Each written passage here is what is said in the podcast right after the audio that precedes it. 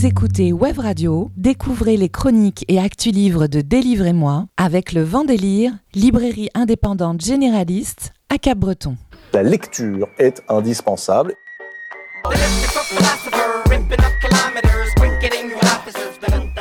Délivrez-moi les coups de cœur livres de Web Radio, présentés par Blanche, Alexandre, Antoine et Élise, tous les jeudis à 17h, rediffusion le dimanche à 11h. Je vais vous lire quelque chose et vous me direz ce que vous en pensez. Salut à tous, Élise au micro, très heureuse de vous retrouver pour Délivrez-moi cette semaine en compagnie d'Alexandre. Salut Alexandre. Salut. On lit sur la plage.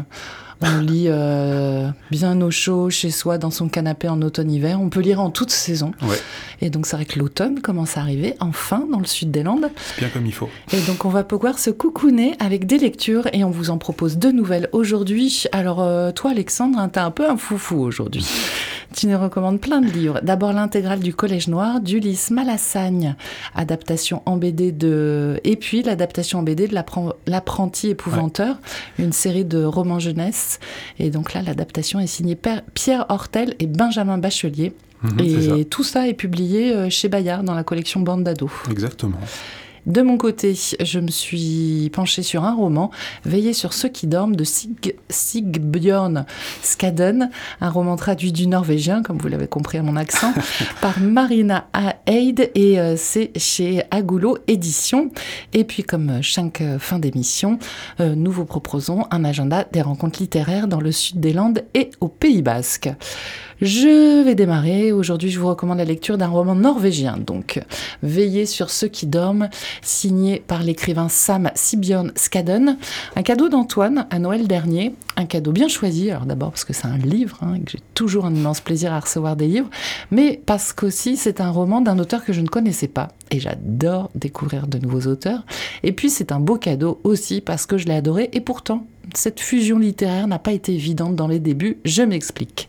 Ce roman commence au début du XXe siècle dans une famille Sam, une vie quotidienne difficile, austère, mais parfois heureuse, une vie paradoxale entre amour et difficulté d'intégration.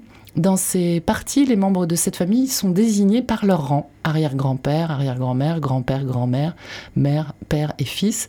Et puis on revient ensuite dans les chapitres d'après à nos jours avec Amund Andersen, le fils, devenu artiste. Amund est un jeune artiste vidéaste Sam qui se rend au village de Kotokeno dans le Finnmark, donc c'est à l'extrême nord de la Norvège. Il s'y rend pour préparer une exposition qui se tiendra au Centre des Cultures SAM. Il s'y rend aussi pour animer des rencontres scolaires et donc réaliser des recherches pour la création de la pièce maîtresse de son exposition. En apparence, il semblerait sans but au cours des semaines, ou plutôt à la recherche d'inspiration pour cette fameuse œuvre, mais on comprend que ces flâneries innocentes cachent en fait des recherches sur une affaire d'abus sexuels qui a secoué la région quelques années plus tôt. Et le récit du séjour d'Amund dans ce village est donc entrecoupé tout au long du roman de flashbacks sur la vie de ses aïeuls et leur assimilation forcée. Pour bien comprendre, les Samis, en fait, c'est un peuple autochtone vivant au nord de la Suède, de la Norvège, de la Finlande, ainsi que de la péninsule de Kola en Russie, un territoire que vous connaissez peut-être plus sous le nom de Laponie, ce qui leur vaut souvent d'être appelé Lapon, mais cette appellation est un terme étranger et péjoratif, car la racine lap signifie porteur de haillons en suédois. Mmh. Et euh, cette appellation euh, symbolise la maltraitance euh, et le fait qu'ils étaient dépossédés de leur terre et des considérés par euh, bah, les Suédois, les Norvégiens et les Finlandais. L'histoire de ce peuple est racontée donc en toile de fond dans ce roman via les flashbacks sur la vie de la famille d'Amund, mais aussi euh, lors de son séjour de nos jours dans ce village. C'est, ça fait apparaître les bouleversements qu'ont connus les Samis, donc les questions de langue notamment, parler le sam ou le norvégien, les problématiques d'identité aussi entre culture ancestrale et modernité, et puis euh, les relations de pouvoir aussi au sein de la communauté des Sam, ou encore le statut de victime qui parfois entraîne des abus. Ce roman, inspiré par le réel scandale sexuel de Kotokeno, il représente un fabuleux récit de toute la complexité des peuples autochtones au sein de nos sociétés modernes, pas toujours bienveillantes. Il cristallise aussi à travers l'histoire d'Amout et de son peuple les conflits de génération accentués par des cultures vieilles de plusieurs siècles, mais accentués aussi par l'oppression et l'attrait de la modernité. Des questions complexes, donc parfaitement posées dans un roman tout en nuances, avec l'atmosphère glacée de ces terres arctiques. La langue de l'auteur est assez déconcertante et c'est ce qui fait que j'ai eu du mal à entrer dans le roman. Elle est ciselée, c'est vraiment des phrases très directe et très courte. Paradoxalement, cette langue assez frontale et abrupte raconte cette histoire de façon elliptique. Le caractère des personnages, leurs désirs, les faits sont vraiment dévoilés petit à petit. Euh, et donc, je vous le disais, dans une atmosphère assez froide et sombre. Et j'ai été désarçonnée par les premières pages. D'abord les gens de cette famille, donc euh, nommés par leur rang, mais aussi par ces phrases un peu courtes, par les non-dits, par le décor aussi, une culture et une langue non familière où euh, l'on sent la colère, la tristesse. Mais bon, je souhaitais poursuivre la lecture. D'abord, je finis toujours un roman d'autant plus quand il m'a été offert. et, euh, et, du coup, pour la poursuivre, avant de la poursuivre, j'ai fait une pause et ensuite euh, je me suis mise dans l'ambiance, c'est-à-dire que j'ai lâché prise. J'ai laissé mon rôle de petite française qui a cette image un peu euh, féerique des pays du Nord et je me suis dit par en terre inconnue. Et là, j'ai vraiment été happée par ce récit, alors très sombre, mais qui aborde vraiment des questions essentielles et pas de manière frontale. Je me suis laissée emmener dans cette ère hostile, loin des clichés du bon vivre des pays scandinaves. Alors clairement, on n'est pas dans le Hidj, là. Hein. Vous savez, c'est ce concept d'origine danoise et norvégienne. Tu as déjà entendu, Alexandre? Ça me parle pas ce mot-là. Qui fait référence au bien-être, à une humeur joyeuse, à une atmosphère intime et chaleureuse. C'est leur façon de concevoir la vie. C'est ça. Donc, euh, tu mets des bougies chez toi, t'es mmh. Bon, là, on n'est pas du tout dans le. Je, je crois que je le prononce très mal, d'ailleurs.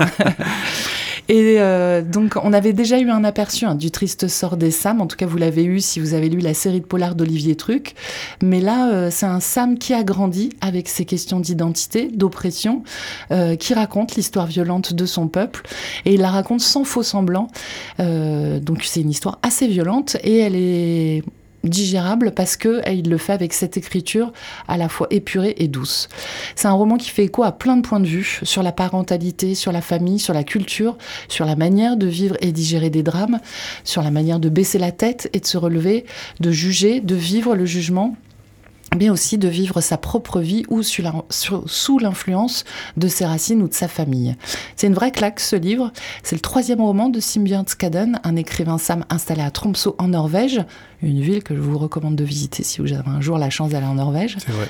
De langue sam et norvégienne, il a fait ses débuts en littérature en 2004 avec un poème épique comptant le quotidien d'un village du Grand Nord de la Norvège à l'époque de l'entre-deux-guerres. Et ce texte remarqué lui a valu d'être euh, nommé au prestigieux prix du Conseil nordique en 2016. Il a écrit également des textes pour des projets transartistiques expérimentaux et des romans. Donc, Oiseau, son deuxième roman publié en Norvège en 2019, est sualé par la critique et est arrivé en France. C'est le premier roman euh, qui a été publié en France chez les éditions Aguillot. C'était en 2021. Et donc, en 2022, ce fabuleux Veiller sur ceux qui dorment, un roman noir et lumineux. C'est-à-dire que c'est une littérature euh, qui est sombre, mais qui est claire, qui éveille et qui réveille. C'est mon coup de cœur du jour aujourd'hui. Et avant de poursuivre avec euh, les recommandations de lecture plutôt BD et plutôt ado mhm, d'Alexandre, cette semaine, je vous propose de rester dans l'ambiance du peuple Sam avec une artiste Sam qui s'intitule Marie Boine. Je pense que je prononce mal aussi. Je vais vous épargner le nom de son album dont est issu ce titre que je serais bien incapable de prononcer tellement il y a de D, de J et de G. L'accent bizarre. Mais en tout cas, ce nom d'album signifie In the Hand of the Night. On écoute Marie Boine sur Web Radio.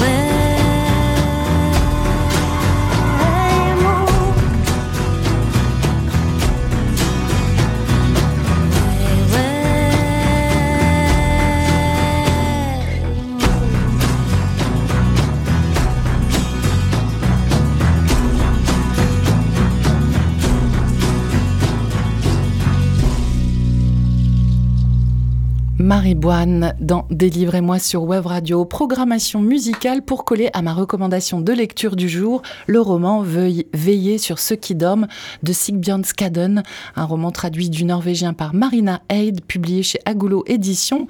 Et euh, j'ai profité de ce roman pour essayer de vous trouver une artiste originaire de ces territoires, Sam, et j'ai un peu galéré. Hein. j'ai trouvé pas mal de trucs. Euh, voilà. Et euh, jusqu'à ce que tu disais, Alexandre Je disais, c'est pas facile en même temps, de, dans une langue qu'on connaît pas, euh, s'il n'y a pas de traduction en anglais euh, de leur titre. Oui, oui, oui. C'est difficile de chercher, quoi. Non, non, mais c'est vrai qu'il y avait beaucoup de, de chants traditionnels et je n'avais pas forcément envie. Ah voilà. Et donc là, je trouve qu'il y a et de la tradition et de la Mhm. modernité. J'ai découvert une artiste et, euh, et je voulais vous parler également, euh, j'ai oublié de le faire en première partie, de la traductrice Marina Hyde. Alors, je sais pas si on prononce comme ça.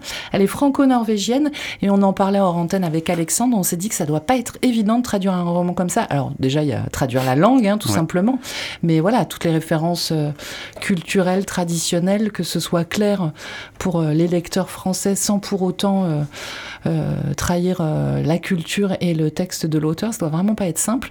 Et ce que je trouve assez chouette dans ce roman, c'est qu'à la fin du roman, il y a un petit topo sur la traductrice. Et donc, euh, ils expliquent qu'elle est franco-norvégienne, qu'elle vit entre Paris et Stockholm. Bon, alors, elle a un nombre de diplômes hallucinant. Et elle traduit du norvégien, du suédois, du danois vers le français. Et euh, en littérature générale, hein, elle euh, travaille notamment pour les éditions Aguillot, mais aussi Cambourakis, Bûcher-Chastel ou encore Stock. Et elle traduit également de la littérature jeunesse, des essais. Et puis elle fait aussi du sous-titrage et de la traduction brute en vue du doublage pour des séries et des longs métrages. Donc voilà, je souhaitais lui rendre hommage et la féliciter pour son travail parce que je suis bien incapable de vous dire si elle a respecté le texte de l'auteur évidemment, mais en tout cas euh, la lecture du roman était très agréable et j'imagine qu'elle y a contribué. Mais tu vois, tu parlais des références, et euh, c'est très dur, je trouve. Là, j'ai lu récemment un comics scandinave qui s'appelle Alva dans la nuit, qui est sorti chez Glénat, et il y a beaucoup, beaucoup de références culturelles euh, aux mythes scandinaves, etc. Et je, au début, je ne comprenais rien. Je disais, mais de quoi il parle, en fait? Et euh, il y aurait eu une, un petit pitch au début pour expliquer que ça venait de Scandinavie, tout ça. Peut-être que je me serais dit, ok, donc il y a des trucs qui viennent de là-bas, machin. Là, il y avait rien. Oui. On commence d'emblée euh, sans savoir. Et c'est vrai que c'est très dur euh, quand on n'a pas les références ou qu'elles sont pas adaptées, en tout cas en français. Oui, oui. Après, euh, c'est toujours compliqué, je trouve. Ça, c'est un peu le casse-tête des éditeurs. Parfois, il y a trop de références. Enfin, tu vois, moi, il y a Eh un oui. roman où tu as une astérix euh, 10 par page avec des notes en bas de page. Ou, ou, le pire, c'est encore à la fin du roman. ça, c'est- Ça, vraiment que c'est un peu compliqué. Ouais. Mais c'est bien aussi de ne pas tout savoir, tout comprendre. Là, pour Ah, le mais coup, justement, pour ce roman, Veiller sur ceux qui dorment, bien sûr qu'on comprend cette imi- assimilation forcée euh, qu'a vécu le peuple sam et toute la souffrance qu'en a découlé. Mais euh, voilà, ça reste assez elliptique et du coup, Mhm. moi, ça m'a amené à faire des recherches, tu vois, euh, sur ce peuple. Donc, euh, ah, pareil pour moi avec le comics. J'ai ouvre- compris au bout d'un moment que ça venait de là-bas et donc j'ai cherché un ça peu. ouvre d'autres Voilà, portes. c'est on ça. poursuit. Allez, on continue cette émission euh, Délivrez-moi avec toi, Alexandre. Et aujourd'hui, plein de coups de cœur. Et tu vas Ouais. démarrer, je crois, par l'intégrale du Collège Noir d'Ulysse Malassagne. Et non perdu, je commence par euh. L'apprenti épouvanteur de Pierre Hurtel et Benjamin Bachelier. Mais aujourd'hui, presque c'est bientôt les vacances pour l'émission. Alors c'est double dose de bande dessinée pour les ados avec euh, deux petites chroniques ambiance Halloween parce que bon, euh, voilà, c'est bientôt la saison et ça fera frissonner vos adolescents avec un petit bonus à la fin. Donc restez bien jusqu'au bout. Donc comme je disais, commençons par L'apprenti épouvanteur de Pierre Hurtel et Benjamin Bachelier, sorti hier dans la collection Bande d'ados. Donc c'est vraiment tout frais. Et donc que tu as lu en avant-première, j'ai et que j'ai l'impression. reçu euh, il y a un petit moment, mais je gardais le secret. Euh, il s'agit en fait de l'adaptation en BD de la série euh, de romans du même nom, écrit par Joseph Delaney, une saga de dark fantasy en 18 tomes, sortie il y a bientôt 20 ans maintenant, et oui déjà, euh, et qui a ça l'air me fait pas rajeunir. ça. et en tout cas, ça a l'air de faire l'unanimité auprès de tous les lecteurs, car loin des stéréotypes de la littérature jeunesse et fantastique bon enfant, euh, ici on ne prend pas les enfants pour des neuneux, et ça se confirme avec cette BD. L'atmosphère est lourde, le ton est mystérieux. Nous suivons donc Thomas Ward, septième fils d'un septième fils, qui possède le don particulier de voir et d'entendre ce que le commun des mortels ne voit ni n'entend. Il est euh, prédestiné à devenir épouvanteur. Il va donc entamer son apprentissage avec le très mystérieux épouvanteur John Gregory. Tenir les spectres à distance, entraver les gobelins, empêcher les sorcières de nuire, la tâche pour devenir épouvanteur n'est pas simple. Malheureusement, il va libérer involontairement la mère Malkine, une sorcière maléfique que l'épouvanteur gardait enfermée depuis de longues années au fond d'un puits et l'horreur va commencer. Ici, le monde réel flirte avec la- le fantastique et résonne avec tout le, le folklore, les contes et les légendes. Les créatures du mal sont partout et menacent la population, et c'est à ce moment-là que les épouvanteurs sont appelés pour les chasser. C'est un peu les Ghostbusters du Moyen-Âge ou les Kitaro de l'Angleterre. Euh, une histoire idéale donc pour les adolescents qui pourront s'identifier à Tom qui a 13 ans et qui va se retrouver loin du foyer parental, en proie au doute et aux peurs. Il va évoluer tout au long de ce tome et passer d'un garçon timide et peureux à un vrai chasseur de démons, une belle manière de décrire le passage de l'enfance à l'adolescence.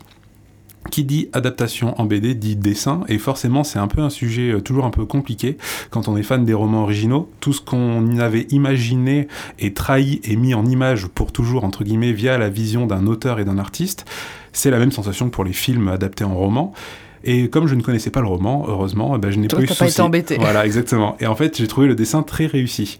Benjamin Bachelier s'empare de cette adaptation avec son style, comme de la peinture qui joue sur les différentes tonalités de couleurs pour faire ressortir des ambiances très sombres ou des événements particuliers. Comme je le disais plus haut, un peu comme l'œuvre originale, il se moque pas de son public et on est vraiment dans un dessin qui pourrait marcher pour une BD adulte. Le découpage et les mises en scène sont très lisibles et compréhensibles et le seul reproche que je pourrais lui faire, c'est d'être un chouïa inégal et inconstant sur certaines cases. Mais bon, c'est vraiment que dalle. si vous écoutez donc mes chroniques depuis un moment, vous commencez à me connaître et vous savez que j'adore les adaptations d'œuvres, que ce soit en BD ou autre, parce que ça permet de créer des ponts entre les œuvres et de faciliter leur accès à un nouveau public, ici les jeunes lecteurs un peu frileux. Parce que si vos ados, ou euh, vous d'ailleurs, accrochez à l'univers de cette BD, et à Tom, ce nouvel épouvanteur, vous pouvez d'ores et déjà foncer lire la suite en librairie. Euh, en roman bien sûr. La bande dessinée arrivera bientôt j'espère. Donc je le recommande à fond si vous voulez euh, faire lire vos ados pendant les vacances qui approchent, surtout s'ils sont friands d'histoires, d'aventures fantastiques, avec un soupçon de noirceur. Ça les fera certainement se sentir plus grands et plus courageux. L'apprenti épouvanteur est sorti hier, le 18 octobre, dans la collection Bande d'ados, et il coûte 15,90€ pour un peu plus de 80 pages, et il est conseillé à partir de 13 ans. Merci Alexandre. Et euh, dans la même thématique, chez le même éditeur, tu nous recommandes une autre bande dessinée? Ouais, un autre coup de cœur qui est sorti lui la semaine dernière, et donc c'est parti pour la deuxième chronique, le Collège Noir d'Ulysse Malassagne, en intégrale, dans un tout autre registre, ou pas, mais surtout sur un autre ton beaucoup plus drôle et funky, euh, mais toujours parfait comme lecture pour la saison d'Halloween. Le Collège Noir, c'est l'histoire de cinq collégiens, dont l'auteur lui-même, tous pensionnaires d'un collège reculé perdu dans les montagnes du Cantal, et alors qu'ils s'apprêtent à passer les vacances dans l'établissement, sous l'œil de Léna, une pionne euh, tir au flanc, euh, ils vont vivre un drame, la disparition d'un de leurs camarades. Les vacances commencent donc très très mal, et alors qu'ils sont encore tous sous le choc de la mort de leur copain, celui-ci va revenir sous la forme d'un esprit et leur demande de le sauver, de sauver son âme prisonnière d'une sorcière. C'est donc la première mission de ce petit groupe qui va très mal tourner et qui aboutira à leur malédiction par cette sorcière. À partir de ce jour, chaque nuit, des créatures cauchemardesques vont leur rendre visite pour essayer de les attraper et les décimer. Mais c'est terrible. Et oui, ce que je, ce que j'ai tout de suite adoré en fait, c'est que l'auteur nous plonge très vite dans l'histoire en la racontant comme s'il s'agissait de vrais souvenirs de son passé. Suite au passage que je viens de vous raconter, nous aurons le droit à plein de petites séquences qui nous racontent les nuits qui vont suivre la malédiction. Le bestiaire des créatures et des monstres est vraiment impressionnant et on s'ennuie jamais.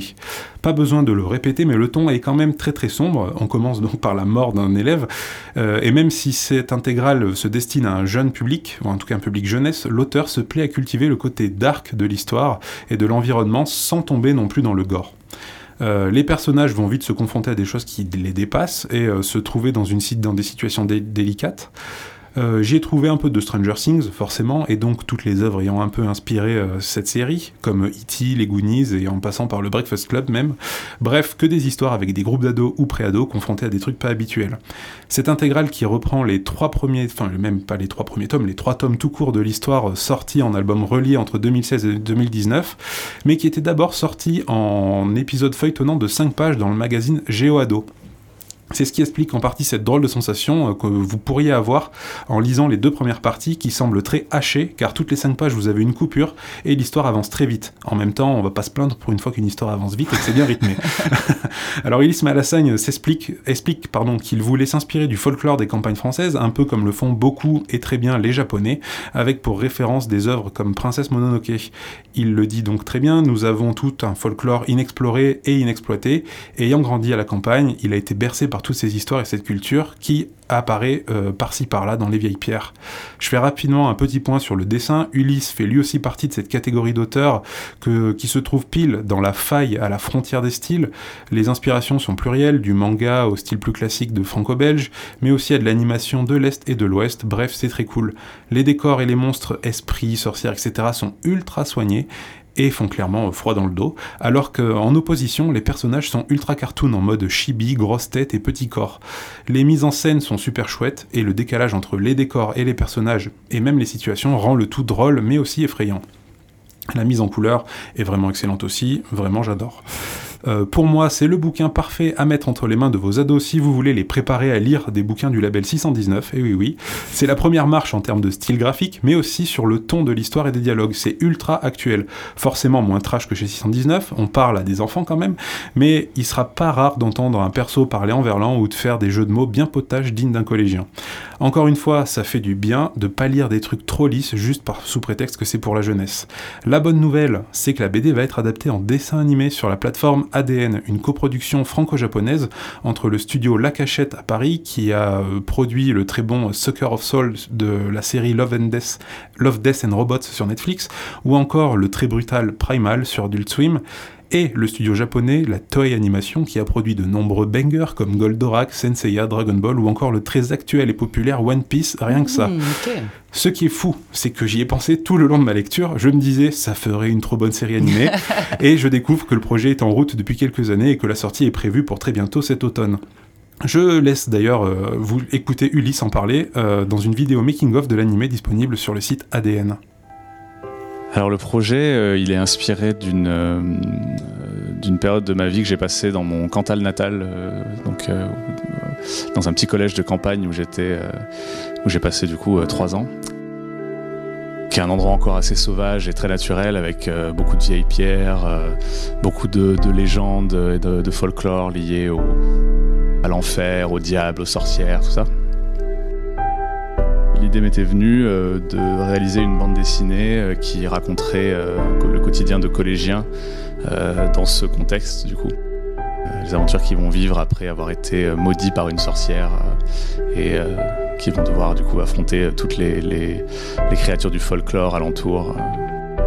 Euh, du coup, l'adapter en animation, euh, c'est quelque chose d'assez euh, bah, important pour moi parce que c'est la, première fois que j'adapte comme ça une bande dessinée avec du coup mon, studio de dessin animé. Donc moi, quand je fais mes bandes dessinées, j'ai souvent tendance déjà à presque les penser en, en, mouvement et en animation. donc c'est un, découlement un peu naturel pour moi d'arriver à, en faire une série beaucoup de, choses qui ont été ajoutées et, euh, on va dire euh, enrichies avec un, du coup un format plus euh, plus épisodique comme ça on peut on, peut se permettre de faire évoluer un peu plus les personnages de travailler un peu plus leur arc narratif et, du coup d'enrichir un peu leur histoire on est allé sur place faire des, recherches, faire des croquis de, des environs. Euh, s'imprégner un peu de, l'ambiance de cette région, euh, l'architecture qui est très particulière. On l'a fait avec une petite équipe du coup de, décorateurs, de designers qui nous ont, qui nous ont aidé un peu à, monter ce, cet univers-là. Le projet est pour moi aussi sombre que la BD. Euh, on a essayé en tout cas de garder cette, cette, cette particularité on voulait garder cette noirceur qu'on avait réussi à mettre dans, la bande dessinée. On est en train de terminer le développement. Euh, donc on espère pouvoir commencer la production euh, rapidement, d'ici peut-être la fin de l'année. Euh, et, voilà, donc on n'a qu'une hâte, c'est de se lancer dans, dans la fabrication. Le projet, c'est le Collège Noir.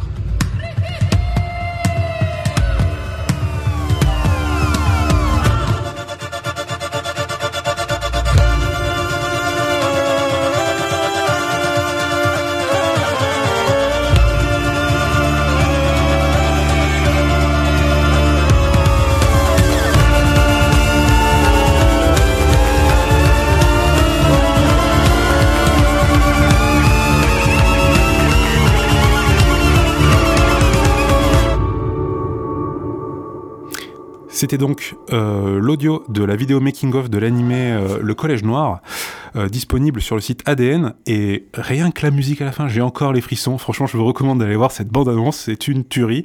Donc ça donne très envie. Et comme d'habitude, si vous ne voulez pas attendre euh, l'adaptation, foncez lire l'intégrale fraîchement sortie euh, la semaine dernière dans la collection Bande d'ado.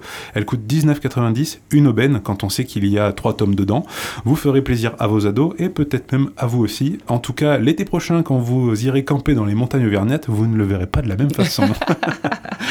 Ulysse Malassagne, que tu appelles Ulysse, vous vous connaissez? Non, on se connaît pas, mais euh, c'était un peu une star à l'époque où j'étais euh, au lycée, justement, à Aurillac, dans le Cantal. Vous avez fréquenté le même lycée? on a fréquenté le même lycée et euh, certainement le même internat d'ailleurs. Ok. Donc ça, tu n'as pas revécu tes années d'internat de la même manière après la lecture. non, c'est ça, c'est ces ça. Surtout qu'il y a des personnages qui avaient des noms de, de gens euh, de, qui étaient avec moi en cours, quoi. Donc c'était très étrange. Excellent. Allez, avant de terminer cette émission avec un agenda des rencontres littéraires, on poursuit en musique avec un titre en corréla- corrélation avec tes recommandations de lecture aujourd'hui, Alexandre? Ouais, un petit peu le, le lien, c'est euh, l'espèce de truc d'Halloween, un peu de faire des frayeurs et euh, chercher un truc un peu fun à passer. Et euh, du coup, j'ai trouvé ça, euh, Messer Schoops. Euh, le titre, je me souviens plus. Midnight Call. Midnight Call, exactement. This is your personal warning. You have two minutes, 30 seconds to leave.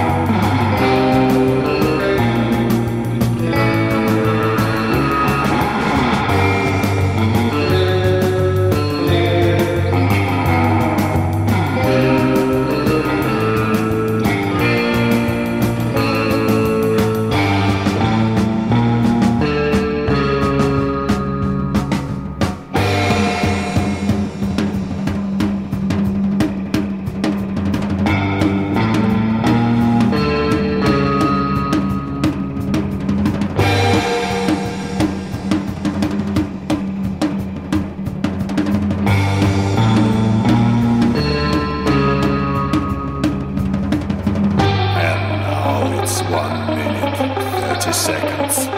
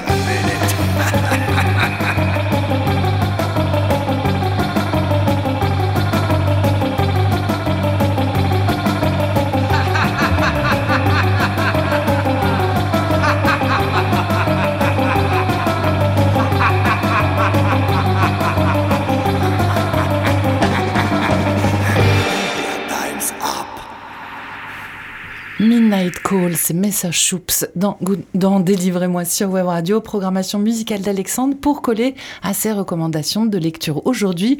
Et elles sont multiples, mais plutôt dans une thème un peu épouvante. Il y a l'intégrale du Collège Noir d'Ulysse Malassagne et l'adaptation en BD de L'apprenti épouvanteur de Pierre Hortel et Benjamin Bachelier, tous deux euh, aux éditions Bayard dans la collection Bande d'ados. Et d'ailleurs, tu es très généreux, tu comptes Euh, en oui. offrir une. Exactement. Bah, L'apprenti épouvanteur, euh, Le tome 1 exactement, c'est le tome 1, donc tout fraîchement sorti euh, depuis hier, euh, qu'on vous propose de, de vous faire remporter. Euh, de- comment Bon, Euh, on va se faire un petit jeu Instagram Bah tranquille. voilà, parfait. Donc, sur euh, le compte Délivrez-moi, ouais. et puis euh, bah, on, va, on va vous faire un post, c'est le- les règlements habituels, il faudra Voilà, je pense. être abonné à notre page, liker la publication, Mhm, mhm. inviter des copains Voilà. ou des ados, et puis, puis on se fera un petit tirage au sort, et, Ouais, c'est ça. Avant Halloween, quoi. et, et la BD sera remportée avant Halloween. Merci beaucoup Alexandre.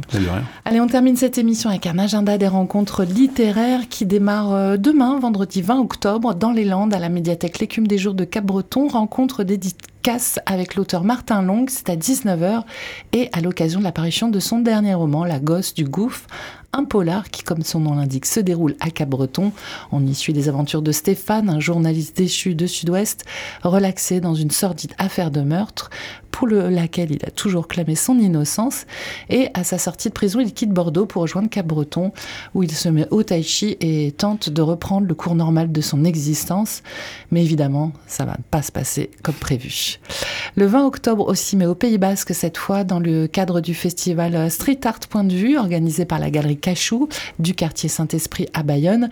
Le festival, c'est du 18 au 23 octobre. Et dans le cadre de ce festival, au village du festival Place de la République, la librairie chez Simone vous propose le vendredi, donc à 18h, une rencontre avec euh, Clément Crisséo et Malou Verlhomme pour leur livre Lettres baladeuses au pluriel.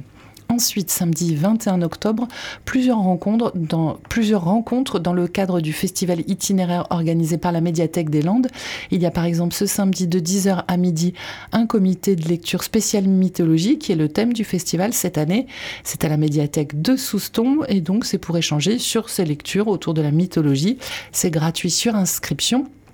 Toujours sur le thème de cette mythologie, de 15h à 17h ce samedi le 21 octobre, atelier philo pour les enfants. Cette fois-ci, c'était la médiathèque de Cap-Breton, un atelier animé par Jérémy Raffet, que vous connaissez puisqu'il est animateur sur nos ondes d'une chronique philo qui s'intitule Le goût de penser, que vous pouvez écouter tous les samedis à 10h.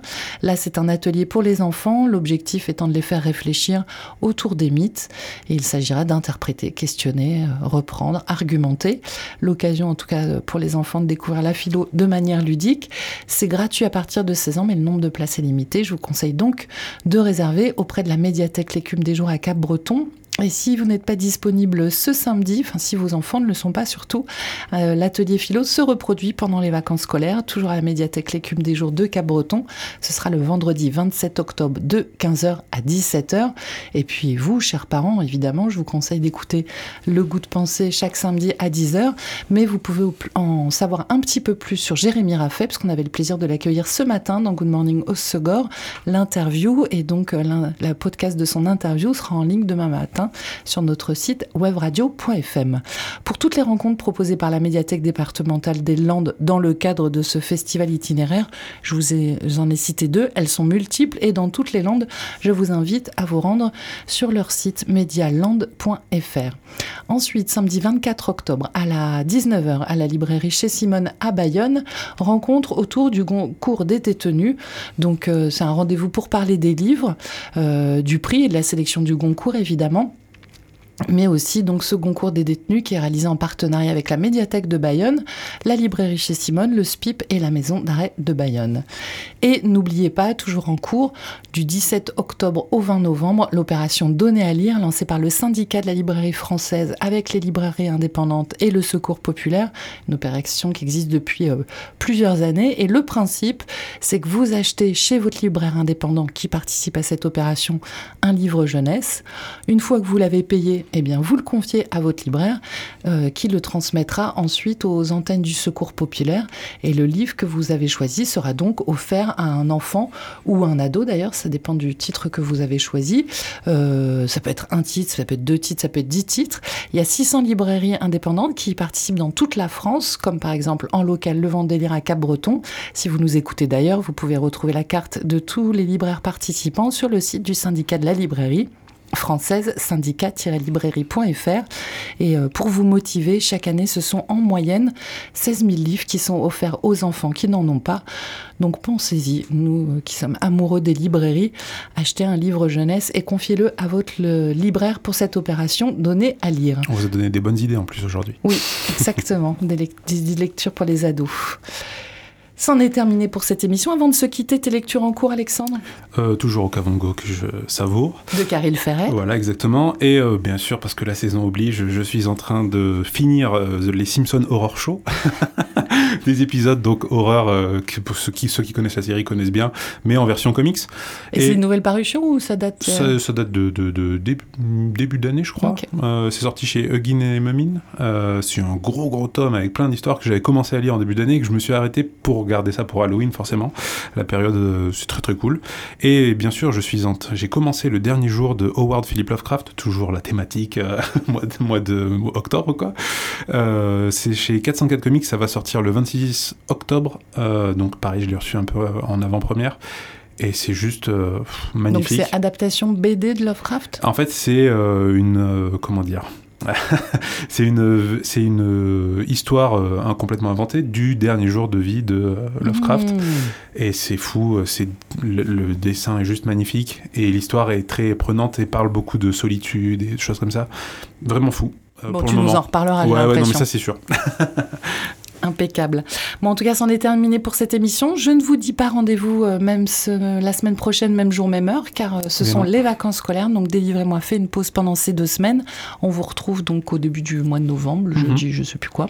Mais on vous serez informé sur les réseaux sociaux. Connectez-vous bien sur le compte Instagram si vous voulez euh, gagner ou faire gagner à votre ado euh, le tome 1 de l'apprenti épouvanteur. Alexandre vous fait le gagner sur notre compte Instagram Délivrez-moi.